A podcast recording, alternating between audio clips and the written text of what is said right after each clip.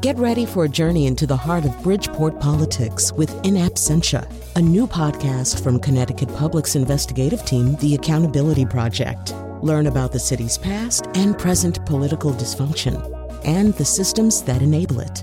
Tune in wherever you get your podcasts. Funding provided by Joe Zimmel and Valerie Friedman.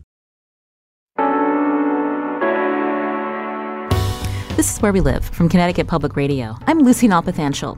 Got CBD in your kitchen or bathroom cabinet? CBD stands for cannabidiol, and it's found in all kinds of products from lotions to lollipops. How effective is it in treating common ailments, even diseases? We'll talk with a doctor at Harvard Medical School about CBD and answer your questions too. That's later.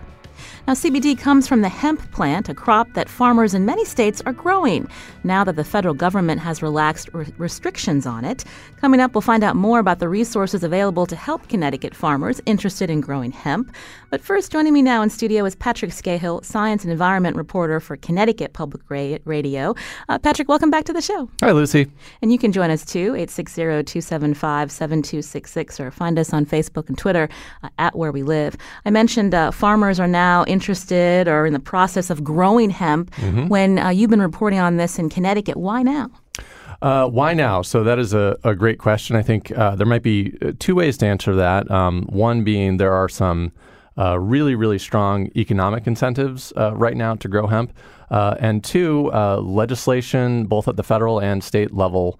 Uh, is currently allowing it. So let's sort of break those down. So the first one is uh, is economic. Um, you've probably heard about uh, CBD products. They are kind of like literally everywhere right now, um, and there's a lot of money here. The Connecticut Farm Bureau Association is estimating that one acre of uh, hemp could produce uh, somewhere between $37,000 and $150,000 in profits uh, if you are cultivating this hemp for CBD oil. Uh, a recent article in the New York Times uh, also said that uh, the CBD industry is predicted to be about $16 billion by uh, the year 2025. So there's a lot of money there. Um, I think a lot of farmers uh, in Connecticut, and we're going to hear from one uh, soon, have historically looked maybe at other um, crops as kind of anchor cash crops uh, to uh, offset maybe other losses in their fields.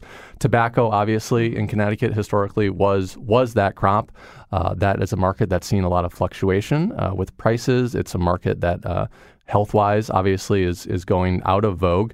Uh, so farmers are looking for other crops uh, to provide uh, that money to stabilize their fields. And I think hemp, hemp is that. So that's the financial portion of it. The other portion, and we're going to get more into this later, I think, is um, the law. Mm-hmm. So in 2014, uh, the federal farm bill essentially created uh, pilot programs that states could sign up for where they could uh, grow hemp under very, very strict conditions. Uh, the 2018 uh, federal farm bill uh, sort of legalized hemp a little bit further. And then in May, the Connecticut legislature signed off on its own pilot program for hemp. So the law is there, the financial incentives are there. So a lot of farmers in the state, and so far about 60, more than 60 actually have signed up for this uh, pilot program are saying, we want to get on, on board this hemp thing. We want to do this. We want to try this out. We want to see how it works. So when you say legalize hemp, that's for commercial growing only. That is for commercial growing only. There are a lot of regulations. Uh, the state spells them out very well on their website. Uh, this is something that you know you you do need to go through a, a permitting process to do. You have to abide by uh, certain requirements, uh, demonstrating both how you're going to sell the product. Uh, you have to uh, keep logs as to how you grow it. Uh, and then there are restrictions for where you can grow it, setback requirements, acreage requirements, things like that. So when we talk about hemp, uh, it's it's in the cannabis family. So how is it different from marijuana? Right, right. So uh, this is a question um, that uh, a lot of people uh, have. So uh, hemp uh, and marijuana are both uh, types of cannabis plants. Uh, the difference uh, is is kind of complicated, but in, in simple terms, boils down to sort of the chemistry of the plant. so a hemp plant has a, a, chemistry that contains a compound called CBD or cannabidiol. Uh, it also contains uh, THC, which is the psychoactive component of marijuana, but it contains that in very, very, very, very, very low levels. So uh, one of the things that uh, Jerry Berkowitz, he's a professor at UConn, has told me, you know, if you went into a greenhouse and there were a bunch of hemp plants in there, like yes, you could smoke them. It would not do anything though. They're, the THC levels are so minute that they are not going to produce any psychoactive effects. Um, so hemp is, is cultivated for CBD. Uh, of course, hemp, you know, historically has been used for many, many other things too. The fiber is something that's been used in uh, canvases for uh, sails on ships. Uh, you can use it in brake pads. You can use it uh, in for as foundations for buildings. You can use it for rope. You can use it for sneakers. Uh, all sorts of stuff. Sounds like a wonder plant, Patrick. Well, it's certainly being marketed that way right now. So Patrick Skahill is with me. He's the science environment reporter for Connecticut Public Radio as we look into this growing industry in Connecticut, hemp. you mentioned local farmers that are interested in getting permits uh, uh, to grow uh, this particular plant. one of them is joining us now by phone, Ed Kasheta, who's president of Kasheta Farms in South Windsor, Connecticut. Ed, welcome to our show. Well, well, thank you for having me. We heard uh, Patrick uh, explain, you know, historically, uh, tobacco was the crop grown here in the state of Connecticut. This is something that your family has deep roots in. Yes, it is. You know, tobacco has been king in the Connecticut Valley ever since the late 1800s. And we are a century farm, and we've been growing it on our farm since 1905. And so, how has, I guess, demand changed? How have you seen it change over the years, Ed? Well, the greatest thing that I witnessed was when they uh, started a process called homogenization. And that's, you know, basically our tobacco, broadleaf and shade, was for cigar wrapper and binder. And then through this uh, homogenation process that was introduced, they were able to take leaves that weren't class one grade A leaves and make a sheet tobacco out of it that would, you know, basically do the same thing. And this caused the uh, market to crash and lessen the demand to the point where the government had to step in and form the Conmass Tobacco Cooperative, in which mm-hmm. the government would literally purchase the tobacco from the farmers and uh, just store it until there was a need. Then we had our resurgence, so probably 15 years ago, where you saw all the actors and famous people starting to smoke again. The price of tobacco skyrocketed, and they did buy up all the tobacco that was in storage over the years, over a million pounds from the Conmass Co-op. And uh, like I said, that lasted for about three or four years, and then the demand leveled off again. And now we have some offshore customers to where there's again a slight demand and the price is livable. You know, you're you're not going to get rich, but I've seen so many ups and downs with the price of tobacco that it's really unstable. And the thing that concerns most tobacco growers now is the social unacceptability of the smoking. Uh, we have a you know an active program here in the United States, and but these other countries that we sell to, they're getting on the bag wa- bandwagon for anti-smoking campaigns also. Mm. So, so this Im- is like Pat said. You know, you're looking for something to keep agriculture alive, and nobody likes to work, you know, at a loss. So mm-hmm. uh, hemp definitely has to be explored. So tell us about this partnership. Uh, so in South Windsor, uh, you're still growing tobacco, but now you're growing how much hemp? We have a 20-acre pilot plot in which we have a consortium with uh, Incredible Edibles, uh, Jarmac Farms of Enfield, and the consortium is open to any farmer in the state of Connecticut that's interested in growing. We would like everybody to join on board. We have the UConn Extension Service, Connecticut Valley Lab, and uh, the state of Connecticut. You know, they're totally behind this this test plot. Mm. So any farmer in the state of Connecticut is welcome to call. And the great thing is, is that all of the information derived, we're all on a street that we've never been on before. All of this information that is gathered for growing this year's crop will be available to any Connecticut farmer that will need it in the future. It is a great learning process. Uh, Ed, I'm curious uh, because you said that this is uh, new for uh, many of you. So tell us, like, what have been uh, the upfront costs, and, and where do you even get your seeds from? Well, the seed number one by contract uh, we are all first step we had to get a permit from the state of connecticut which involves a criminal background check fingerprinting and they do an extensive background check. Anybody with any felony record or whatnot would not be able to get a permit. Then after that you know comes the seed. You must have certified seed hemp seed to, to grow and to get a license. Our seed you know was a uh, contracted by Incredible Edibles. It's kind of expensive. It goes anywhere. It's between seventy-five to a dollar a seed, depending on what variety you plant. There are feminized plants. Uh, we chose to go with non-feminized, and this this is a case where you have to literally go through the field. by hand and eliminate the male plants so they did not neutralize the female plants. And so tell us more about that. Um, so, why do you need to have non feminized plants? Well, like I said, this is what we chose. The Jarmac operation in Enfield, they had purchased feminized seed, in which you still have to go through and check because the pollen from one male could spoil the whole 20 acres. And you have to identify these plants at an early age before they start pollinating and destroy them. Uh, we are going for the CBD oil on our operation, along as the Jarmacs. And uh, with this, you know, the plants, if they were to be neutralized by the males, they would not flower and produce the pods from which we get the oil. Uh, this is a very, very labor intensive crop, similar to tobacco. You know, it cannot be done if you're going for the CBD oil, it cannot be done by machine. This all has to be done by hand, and it takes an army of people. Uh, there's certainly uh, risk involved uh, when you're a farmer. You know, how concerned are you with there is so much demand today uh, for CBD? Uh, so many states are now on board. Uh, even Canada, European countries are selling or growing um, for CBD. Um, I'm just curious, like what some of your concerns are moving forward, Ed. Well, first of all, the main concern is being a farmer. We are certainly you rely on pesticides and herbicides. Right now in the state of Connecticut, there are no pesticides or herbicides that are cleared for use on hemp. And it is susceptible to powdery mildew. You know, weeds are your enemy. Like I said, we needed the rain that we got right now. But after this, you're going to have to go through with heavy cultivation, manual hoeing of the plants. And uh, there are so many unknowns. Uh, like I said, you have to be almost an expert to identify the male plants for the females. We had experts here yesterday provided by Incredible Edibles, and we said right now at this point the plants are too young to. We found female plants which we could identify, but the males are not far enough along. They have to get to a six layer, a six uh, level height mm. on the branches before they're easily identifiable.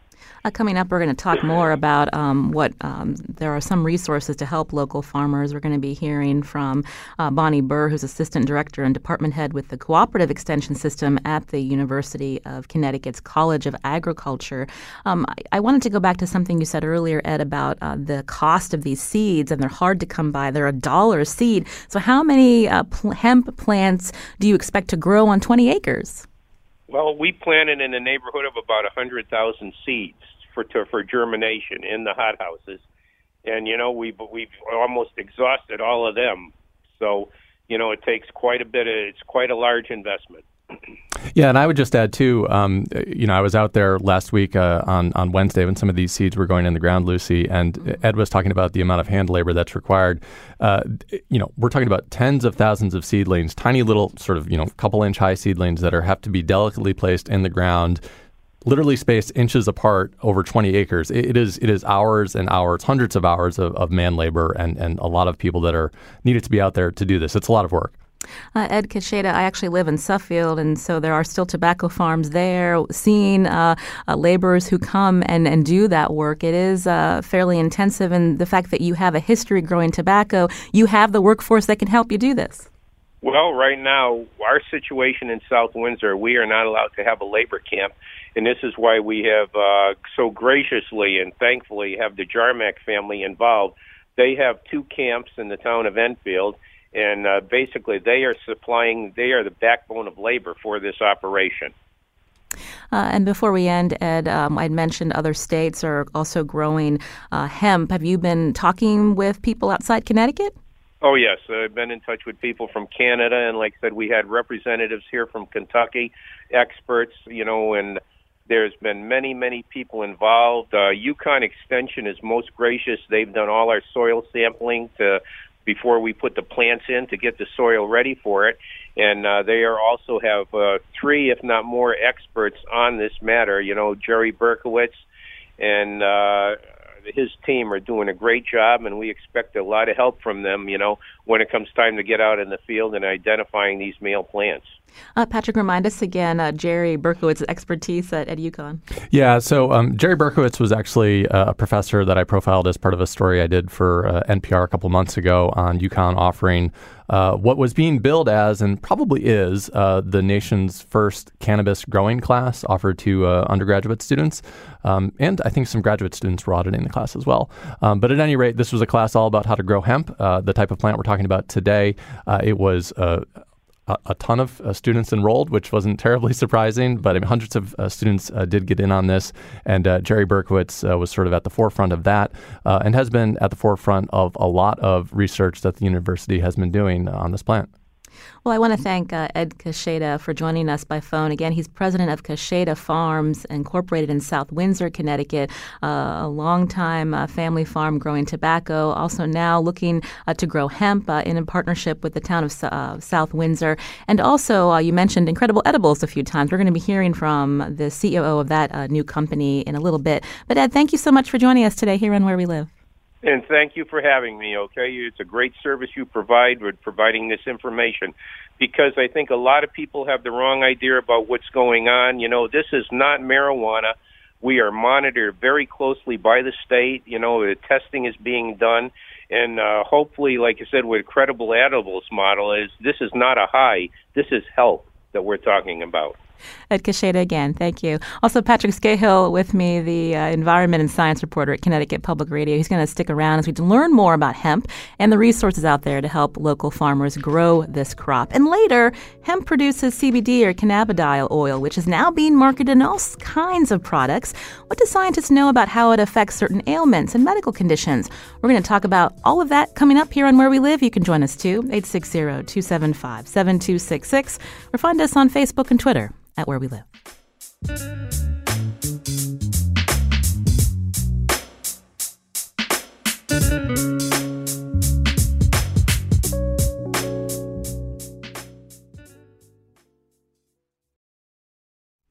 This is Where We Live from Connecticut Public Radio. I'm Lucy Nalpathanchil. Thanks to the federal farm bill, many states are now regulating how hemp is grown as consumer demand for CBD products makes the business of growing hemp a multi billion dollar industry. We just heard from a South Windsor farmer, Ed Kasheta, who's participating in the state's pilot program to grow industrial hemp. And coming up, we'll hear from the company that's partnering with Kasheta's farm. In studio with me now is Patrick Skahill, science and environment reporter for Connecticut Public Radio. And joining us is Bonnie Burr, assistant Assistant Director and Department Head with the Cooperative Extension System at the University of Connecticut College of Agriculture, Health, and Natural Resources. Bonnie, welcome back to the show. Lucy, thank you so much. And Patrick, we certainly appreciate all the work you've been doing in bringing hemp out into the public so that we can all talk about it. We'll tweet out a link to uh, Patrick's story, uh, his recent story on farmers uh, growing hemp. Um, just look for, uh, search for at where we live on Twitter. You can also join us 860 275 7266. Uh, so, Bonnie, I, um, let's learn a little bit more about about um, UConn's efforts to help local farms. We heard from Patrick why it's important to diversify. A farm's losing money. Um, we know that dairy farms are closing. So I'm just curious about some of the questions you're getting from local farmers. One of the things that people got very interested in was in the 2014 Farm Bill when it first was was brought forward. Uh, Connecticut was one of nine states that didn't move at that point in terms of making it a, a, a viable viable opportunity to uh, start to plant and do pilot programs. Uh, Governor Lamont certainly let it be known very quickly that he wanted us to move forward, uh, that he expected the university to to certainly uh, come forward with research opportunities, with education, uh, and in working with the Department of Agriculture with Commissioner Hurlburt, we began learning very quickly that we needed to make sure that people were educated. At some of our meetings, we would have anywhere from 50 to 170 people that turned out. So we understood that there's a lot of curiosity about the crop. And at UConn, we just want to make sure that we can give the best possible information. Uh, you heard from Ed that there's a lot of a lot of uh, you know new things coming forward with it, and our job is going to make sure that, that the information that they're getting, and that they're using, uh, is information that can help them be more profitable. So, give us an idea of some of the questions you're getting, especially when it comes to breeding. So, one of the things people are certainly looking at, as Ed identified, is do I go with feminized plants? Do I go with clone plants? Uh, do I go with you know the, the the mixture and then pull the pull the males out? Uh, you know, we joke as always, it's the females that are doing all the work, uh, especially as we try to identify what are the what are the the crops that you're going to try to get out, the use you're going to get out. Patrick talked about the fact that there's a lot of difference in terms of of what's the difference between between between marijuana and, and industrial hemp. One of the biggest things for us has been educating farmers and others, especially the others, uh, that industrial hemp is very different. It's like comparing a Guinness to a non-alcoholic beer. Uh, there's a there's a big broad uh, you know range in terms of what you think you're going to get out of it, and it's the same thing with with how we look at cannabis and again with the industrial hemp. So people are asking us, a what are the business plan opportunities that they need to look at? Uh, that's the first thing that we say is you've got to make sure that whatever you're going to plant is going to be profitable. And then we go forward in terms of what are the growing conditions, what are best practices. And that's where we are right now with a lot of our, our interested people uh, is helping them identify, A, can this be a crop that I can use, you know, to, to enhance my farm operation? Or is it going to be something that I'm going to be exploring for a couple of years, uh, you know, at a very small basis, so that I can get the best the best um, practices, you know, under their belt? Is there a chance that when um, someone, a farmer, is growing a hemp plant, that the THC levels will actually be above what the um, the FDA and others say is uh, is reasonable for a particular product? That's a great question, Lucy. And yes, they ca- it can be. One of the things that we're very very clear about is that you have to have certified seed. So in Connecticut, what we've said in order to help farmers get into this process as quickly as possible is that you have to use certified seed that can be on another state's list. And the certified seed helps you to identify uh, where that seed came from. It's a very transparent process. And the consistency is what we're really concerned about. That's where we're going to be doing a lot of research at UConn because you can say that something is, you know, going to consistently come to a 0.3 THC. Uh, but at the end of the day, if you're not monitoring that up till it's where it starts to be the point where we're going to to pick it, uh, you can roll over the 0.3 very quickly. Patrick. Uh, so, Bonnie, one question that I know you've gotten a lot is is probably a, a, really really basic one, but one that's kind of hard to answer, and that's how, how do we grow this plant? So, this is a plant that for decades was was illegal, correct? Correct. Uh, so, uh, the one when we take a look at how you want to grow hemp, it really depends on what market you're going to be going for. Uh, if you're out in in Montana, Wyoming, where we're seeing an amazing increase uh, in how they're growing it, they're doing a lot of field grown hemp. If you're looking at where we have really uh, reduced acreage, like a you know in a population dense state like Connecticut, a lot of our folks are going straight for CBD. And to do that, we have to make sure that uh, a if you're going to be planting it outside, there are so many variables. You heard Ed talk about the fact that you know pesticides are are are not there's not a labeled use for for hemp, so we have to go back and such a tremendous amount of work that's going to be done by hand. The other area we're seeing real growth in with regards to interest is in greenhouses.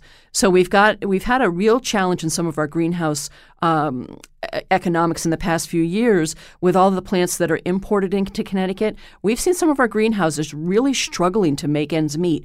So they've started to look at hemp to see if they can start growing the indoor varieties of hemp, and that's where they can really start to to get at a lot more intensive growing. They can control the water, they can control temperature. So I think that we're going to start to see more and more people, uh, you know, look for information on how to best what what are the best varieties first off to plant, and then second, what are the best practices that we need to do. Uh, but Bonnie, we heard that the seed is so very expensive, and so is that a challenge because there are so many people that are interested in growing, not just in Connecticut? It absolutely is, Lucy. And one of the things that we we caution our, our our producers about all the way up and down the line is making sure that you're getting reputable seed. And seed has been short this year, especially the feminized seed. And when you're not able to get what we would consider a quality seed, that puts your whole operation right from the get go at, at a disadvantage. So it's really going to be interesting to see how, as the market expands, uh, the seed, the seed, and the germplasm is going to be made available. One of the things that we're seeing that we're really cautious about is what we're getting for international seed. Uh, you know, the Europeans, you identified the Europeans, the Canadians, the Chinese are chomping at the bit to see what they can do to get into this market. So we're really we're really cautioning people to be very very um, you know um, do their due diligence when they look at seed variety and what it what it brings to the table. You can join our conversation here on Where We Live. Bonnie Burr, Studio Assistant Director and Department Head with the Cooperative Extension System at UConn's College of Agriculture, Health, and Natural Resources. Also, Patrick Skahill, Science and Environment Reporter for Connecticut Public Radio. The number to call in, 860-275-7266, or find us on Facebook and Twitter at Where We Live. Uh, Brian's calling from Middlefield. Brian, you're on Where We Live. Hi, I have a question about um, not the not the growing, but the processing. So, uh, what what kind of processing involves after hemp is grown, and are, is Connecticut working on developing facilities inside the state? or is this just going to be a crop that gets grown and exported and added value somewhere else? A great question, Brian. Uh, Bonnie Burr? So, Brian, that's that is a fantastic question. One of the things that we are hearing more and more of is is what is the process. So, the reason the tobacco growers were able to get in quite a bit quicker uh, with a little bit more certainty is the fact they've got they've got the ability to dry uh, the flowers if we're going for the the CBD for the oil. And again, we have to identify what is the product that we the end run for the product that that we're growing for industrial hemp. If we're looking at CBD oil, uh, it then it then once it's dried, it goes in and and the oils are extracted, and the oils are are then you know moved through the processing, and then they're sold to to companies or to wholesalers, which would then utilize the the oil. One of the biggest concerns that uh, our state legislature came forward with was making sure that there are economic uh, incentives for companies to want to come to Connecticut. Uh, Senator Cathy Osten and, and Senator Christine Cohen uh, did yeoman's work in making sure that these are questions that are on the table. These are things that DECD, Department of Economic and Community Development, are aware of. Again, Commissioner Hurlburt at the Department of Ag is also very, you know, very much in, in tune with the fact that we can grow this crop, but then what happens to it? And there are some that are vertical, you know, vertically integrated in terms of how that how that goes forward. Uh, you heard Ed talk about the, the project he's working on with in, incredible edibles. So there's there's still a lot of conversation about where is this going to be processed, what is it going to be made into, and you know how will the product be marketed. This is where we live. Again, we're talking about how local farms are interested in growing hemp after the federal farm bill legalized hemp for commercial growing, uh, clearing the way for states like Connecticut to oversee pilot programs. Uh, we spoke earlier to South Windsor's Ed Kasheta from Kasheta's Farms, which is in a partnership now with a new venture from the founder of Edible Arrangements. The company is called uh, Incredible Edibles, and its chief operating officer is Ronald Reynolds, who joins us now to talk about this. Uh, Ron, welcome to the show. Thank you. Good morning. Good morning, everyone. Thank you so much for having me. So, we're focusing on, on hemp and the fact that it produces uh, CBD. And so, tell us how Incredible Edibles uh, hopes to, to capitalize on this demand. Yeah, no, at the heart of what Incredible Edibles is trying to do, really from the start, is, is, is figure out how we can do fully traceable, kind of infused superfood ingredients. Um, and so, from a botanical standpoint, um, hemp is such a natural extension to that. You talk about the roots of uh, uh, Tariq Farid with uh, his successful history of edible arrangements. But um, really, at the heart of this is we're really trying to build upon the kind of the natural elegance of fruit, which is where he started as a founder, uh, and now to hemp, and then eventually to superfoods. So we can kind of really rediscover that edible uh, and edibles can become a verb for wellness, not not to make claims or to confuse consumers, but to really show that distinction between um, what I believe is a macro trend that people are really rediscovering these ancient uh, foods and plants and how they're used in the body, um, and and where we go from there. So, Incredible Edibles is really trying to pick up on that broader trend. Mm-hmm. Uh, and create uh, products and uh, and powders and, and ingredients that can go into and be infused into food uh, that is truly traceable uh, and and pure. So, Ron, how did you, um, I guess, pick Kasheta Farms uh, to partner with? How will that work? Yeah, I mean, listen, we are. I mean, we're extraordinarily uh, proud to not just uh, Kasheta Farms, but also to be working with South Windsor Town themselves and and many others, Jarmick uh, family and others, UConn, who's been phenomenal. So what we what we did really was to look around the state and just uh, selfishly say, what are the best thought leaders and, and and capabilities that are out there. And so, given the long, deep history of, of Ed and his family and and and others, our general view was between this uh, between this consortium of folks, uh, if Connecticut was going to have pilot programs, which is really at the heart of these licenses that research is supposed to be done, we wanted to make sure that we got, as I said, the best and brightest around the table, so that we could take all this informa- information and really share it in the public domain. I think that's what probably sets what we're trying to do apart. This is really a kind of soft public-private partnership, mm-hmm. um, so that what we're learning we will feed into uh, people like uh, Bonnie and her team, and make it absolutely available for everyone. Mm-hmm. Because our general view is that although we are focused on the kind of last mile of this, of trying to infuse great, uh, traceable, pure CBD into food if it if we don't have the research, if we don't know where the market's going, if we don't know what the capacity is, if we don't have a game plan on how to extract it, which is what one of your uh, listeners talked about, then we're then it's not going to grow at pace in Connecticut. So we thought, given the scale and given the legacy of, of Tariq and what he has done in Connecticut, it seemed like if we can put all of those pieces together, we'd have a great shot. And so, what is your timeline? Uh, again, uh, products with CBD is very trendy now, but um, by the time you're selling, is this going to be an issue um, with when there are again concerns about the efficacy of CBD and questions about that? Um, well, we're doing actually two things in parallel. So, so as it relates to what's growing in Connecticut, I mean, the reality is that what's in the ground today probably won't be harvested until late September, October. As Bonnie noted, it now then get, needs to get dried. Uh, we are in conversations with South Windsor as some of the other folks in our consortium are thinking about working in parallel with South Windsor and their community to possibly put an extraction facility in the town. Uh, it's a natural location given the, the deep, rich history of tobacco. So for what's going in the ground as part of this pilot program, we're talking about ha- having extracted oil uh, ready to be processed um, in, in the first quarter of 2020. So in parallel to that, we are also partnering uh, in, in getting other fully traceable CBD, uh, mostly from Kentucky right now, because Kentucky has such a long, deep, rich history, uh, given its head start uh, on this. So we're extraordinarily excited about what what we believe can become uh, a growing industry in Connecticut. But we're cautiously optimistic because there's a lot to learn. Bonnie talked about this. Um, this has been off the market for 80 plus years. And to pretend that you can just turn it back on and have agricultural excellence and understand how to handle it, there will be failures. There will be other things as part of this process. And that's what we hope to both learn the good and the bad, share that, and hopefully build a broader industry and partnership with all the um, all the all the pieces of the puzzle.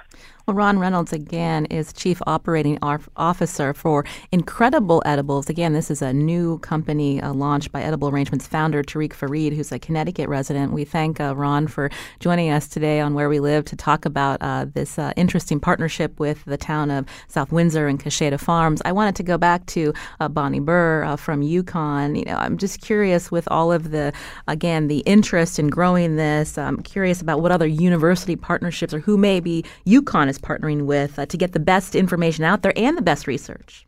Lucy, one of the things that we're really excited about as a land grant university is that we can partner with other universities uh, in the land grant network. Uh, we've been attending meetings. Uh, we have what's called a multi state project uh, around industrial hemp, and that meeting is going to be held uh, in August. So our researchers will be going to sit down with researchers, uh, you know, again, from other universities who have really identified that this is an area that they want to really explore. Cornell has been doing a fair amount of work, obviously, Kentucky. there's, there's certainly people that have been ahead of what we're doing. But UConn recognized as soon as the, the Farm Bill came out that we needed to be at the table on this. And, you know, we've got great opportunities to see where we can go from a health perspective uh, with UConn Health uh, and some other folks that we've got at the university. Uh, Bonnie, one of the things that um, one of the words that Ron said uh, a lot there was this idea of traceability, um, and I wonder if you can just maybe uh, expand upon that idea a little bit more. So the CBD market right now is is very very large. There are a lot of products out there that are labeled as having CBD, um, but we don't necessarily know a if they do or b where that CBD hemp comes from. So, talk more about why this idea of traceability is important and, and, the role that that is playing and what's going on in Connecticut right now. Sure. One of the things that really became evident in 2014 when the Farm Bill came out was that this was going to be an explosive opportunity for farmers to really get into. Uh, they've been doing this again, as you identified, in Europe and Canada. The Chinese are into it. Uh, so, one of the things we wanted to make sure that we could do uh, was was adhere to what FDA saw as real needs if it was going to be a, a human consumable product. And so, FDA is currently uh, in the process of doing a public public uh, gathering of information. You know, they're looking to see what are the things that people think are positive, what are the concerns that are out there, and traceability has been something that has just consistently been brought out every single time they do public hearings. They ask for public comment. Is that we've got to understand where does the seed come from, uh, where is the seed being planted, where is the seed being harvested and and then taken for processing. After it's processed, where is it going? So the traceability uh, from the time we order seed to the time we receive it to the time it actually goes into a product uh, is absolutely vital to make sure that we can understand where the where it's coming from and, and how it's going to be used. You can join our conversation here on Where We Live, 860-275-7266. You know, coming up, we're going to talk more about what consumers should uh, ask and, and know before buying uh, many products that are labeled uh, CBD. Uh, but in studio with me again is Bonnie Burr, who's with UConn, and Patrick Skahill, our science and environment reporter, uh, talking about this uh, this interest in growing hemp for CBD. we got a question, um, tweet actually, Patrick. Uh, Mary writes, uh, uh, she heard you mention uses for the stem of uh, hemp plants like brake pads and rope uh, earlier in the show. She writes, hemp is a fiber like linen, so can be turned into fabric. And she wants to know, are there any companies in Connecticut or New England investigating turning hemp into textiles? Uh, I might defer that one to Bonnie. I, I, would be surprised if no one is not investigating it, but uh, I don't know. Do, do, you know, Bonnie, the answer? Uh, to my knowledge, we don't have anybody that's doing it on a commercial scale. Uh, a lot of people sometimes will liken it to to growing flax, and and again, part of the process is where can we start to really ramp up that kind of of research and production to see how we can utilize the strands that are in the in the the more fibrous um, varietals that are being planted. So again, research to be done to see what are the best plants types and varieties of hemp to be grown that would best be utilized for for fabric and, and things like that. Certainly, there's opportunities. We're seeing it done with concrete. Uh, we're seeing it used, as you identified, in a variety of commercial ways. But again, it's the variety that you're planting, and so that's where the research really needs to to broaden out so that we can identify. Okay, if I want to make linen, you know, a, a linen-like cloth, what's the best varieties to use? So certainly, plenty of work to be done. Yeah, and I, you know, I do think just from a, uh, I guess, a science perspective, uh, this plant is at a, a, very interesting crossroads right now. As Ron was saying, it's a plant that's been out of agricultural fields um, uh, for decades. It's coming back in. There isn't an established body of science for how to grow it, the best type of seed, where to put. Like we just don't know a lot about this plant, so it's it's sort of a, a steep relearning curve that people are doing pretty rapidly right now. Well, it is. And one of the things that people questioned was where's the germplasm? So the, the federal government keeps a lot of seed and germplasm, but after it was after it was outlawed, uh, you know, in, in one of the one of the marijuana acts, people are questioning where is all of that germplasm? Where did it go? Was it destroyed? Uh, so again, that's one of the things that we're having to do is reconstruct, you know, where that seed is is is kept, uh, how we're going to build up that national that national um, you know um, database again on on what this product is going to be. Uh, we mentioned the state pilot program a few times. I'm curious, you know, with more than uh, 60 uh, people in the state uh, looking to uh, obtain licenses uh, to grow um, hemp, is there a, a, certain threshold that the state will not cross? Do we know how many um, are available in our state? Uh, Commissioner Commissioner Hurlburt has been very, very uh, proactive in saying that if you've got a license, you know, the ability to permit and get a license, his his department is going to be entertaining those those inquiries. And I think that's what's really vital is letting the process run. Uh, one of the things that we found is as we go forward to do research, our protocols for and, and things that we need to do in order to get a license uh, are going to be different than somebody that's doing it commercially. So that's where the commissioner and the administration has been very helpful in saying we recognize that there's going to need to be some adjustment in terms of how we permit, how we do the licenses and certifications, and so that's that's part of the learning process. So the more people that get in, the the better we're able to explore how to have that that uh, happen. Hmm. Uh, Joseph from Wallingford called in just to recommend the website Ministry of Hemp as an informative resource for those interested in hemp growing. I'm just curious, Bonnie, uh, before we run out of time, if people are interested in learning more about hemp, uh, besides going to UConn, uh, are there some good sites out there for them to check out? I would say that Cornell is certainly doing yeoman's work. U.S. Uh, hemp is doing some great work for us uh, in terms of getting information out there. Uh, there's any number of places that we can we can recommend, depending on where your your interest lies. Again, I can't stress enough that it's what do you want to do with that hemp? How do you want to process it? What's your end game? And and the other thing that we're just making sure and giving a lot of a lot of caution about is making sure again that you've got the right business plan in place, making sure that you're understanding the legal ramifications of how to get into this this arena. So uh, lots of places, lots of information, and if you want more, come to see us at UConn. Bonnie Burr, Assistant Director and Department Head with the Cooperative Extension System at UConn's College of Agriculture, Health, and Natural Resources. Bonnie, always a pleasure to speak with you. Thank you. Thank you so much, Lucy and Patrick. Also, Patrick Skahill, Science and Environment Reporter for Connecticut Public Radio. Patrick, thanks for your time. And again, we'll tweet out links to his uh, reporting uh, at WNPR.org. Thank you, Patrick. Thank you. This is Where We Live from Connecticut Public Radio. I'm Lucy Nalpathanchil. After the break, so what is known about the efficacy of CBD, which is found in everything from lotions to lollipops? We're going to find out after the break. You can join us too, 860 275 7266, or find us on Facebook and Twitter at Where We Live.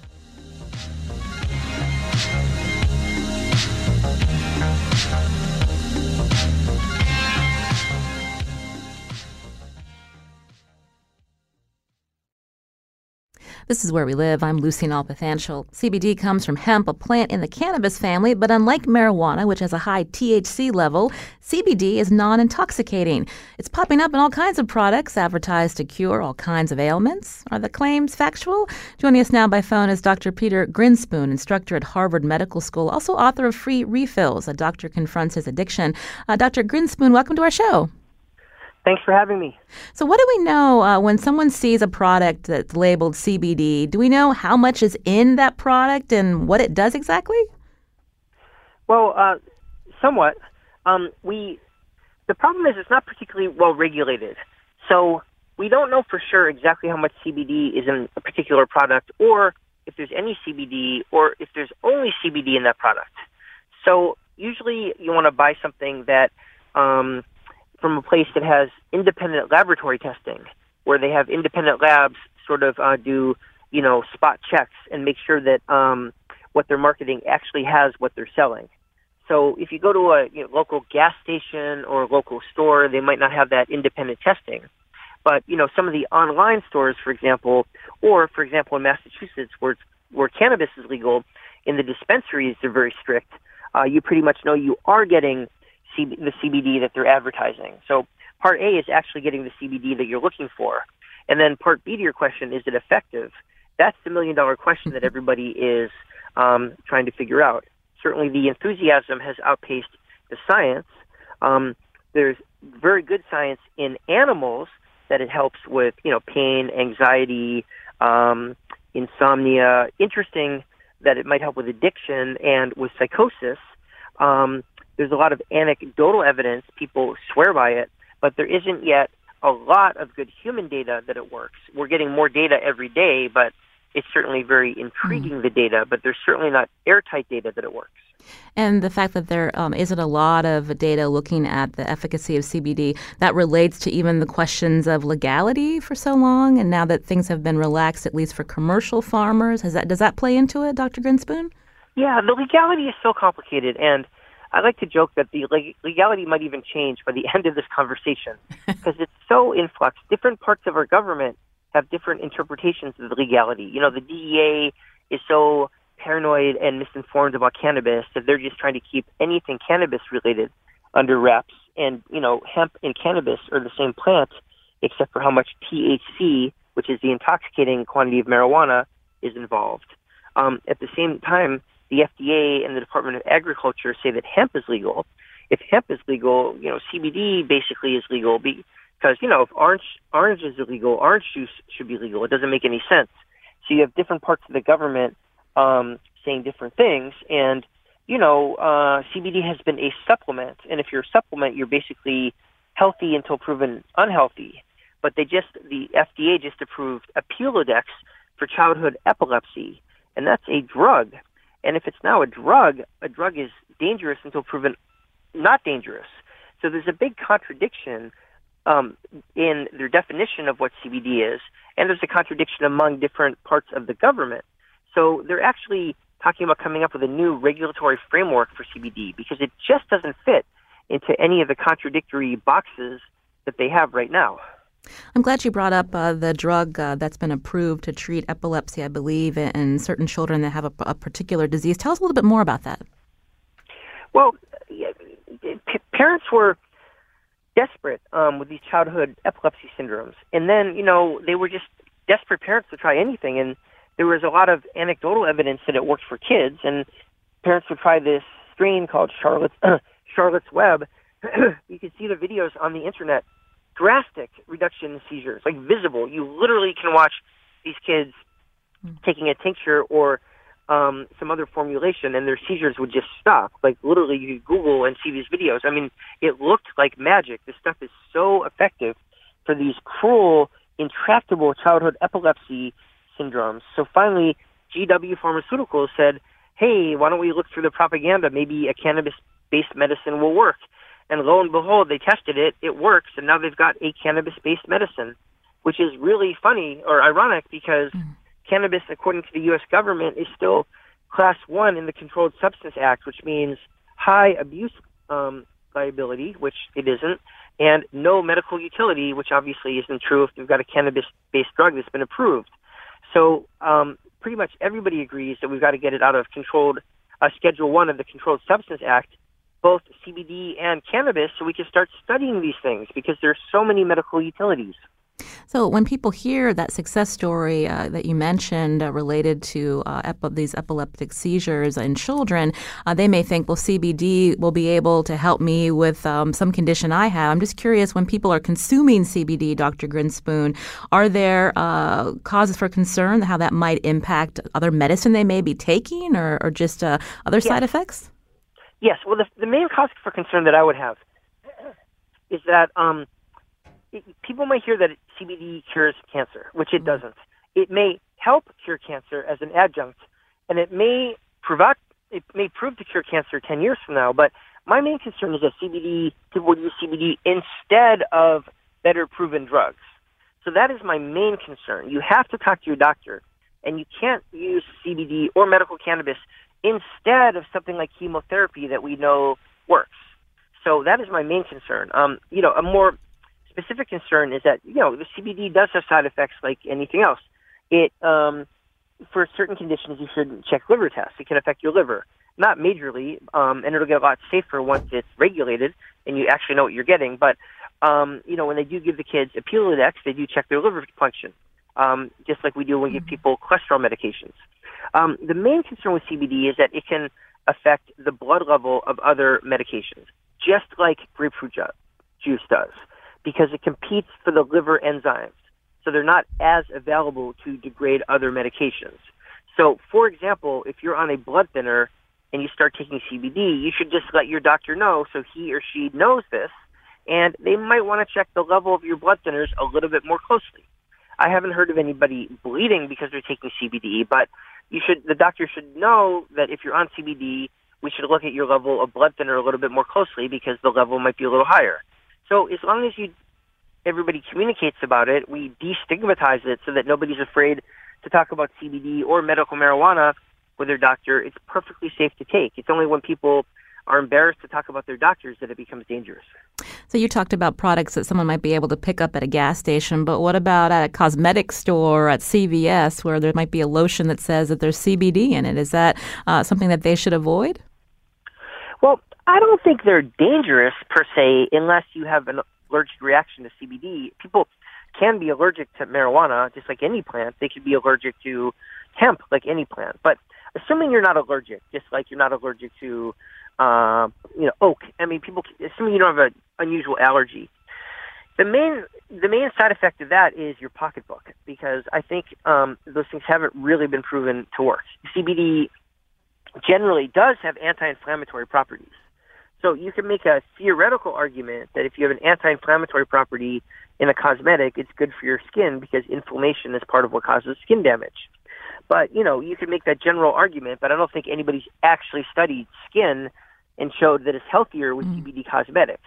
So I think they're making a big leap. And I think, again, that's somewhere where marketing and enthusiasm is getting way ahead of the science. I just haven't seen any study where people have said, okay, here's the makeup with CBD and here's the makeup without CBD, and look, the skin's healthier with the mm. CBD. So I think there's a little bit of hocus pocus there. But again, the main side effect is financial. It just costs more. I mean, you're sort of paying for nothing. But um, and expectations because yeah. People get their expectations up for something magical happening for CBD, which probably isn't going to happen. We don't know yet. I don't have a crystal ball, but it just seems a little bit far fetched. You know, not just the makeup, but yeah. the CBD in the hamburger and the CBD emitting pillow. and the CBD in the ice cream. It just seems to be um, getting a little bit out of control here. But again, I think the main side effect would be financial. Well, we want to thank Dr. Peter Grinspoon for setting us straight on some of the things we should be thinking about before we uh, we purchase that next CBD product. Again, he's instructor at Harvard Medical School. Dr. Grinspoon, thanks for your time. We appreciate it. Oh, a pleasure. Thanks for having me. Today's show produced by senior producer Lydia Brown. Uh, coming up on Thursday, we're going to focus on the hundreds of thousands of people that are turning out on the streets of San Juan to call for the resignation of Puerto Rico's Governor Ricardo Rosselló.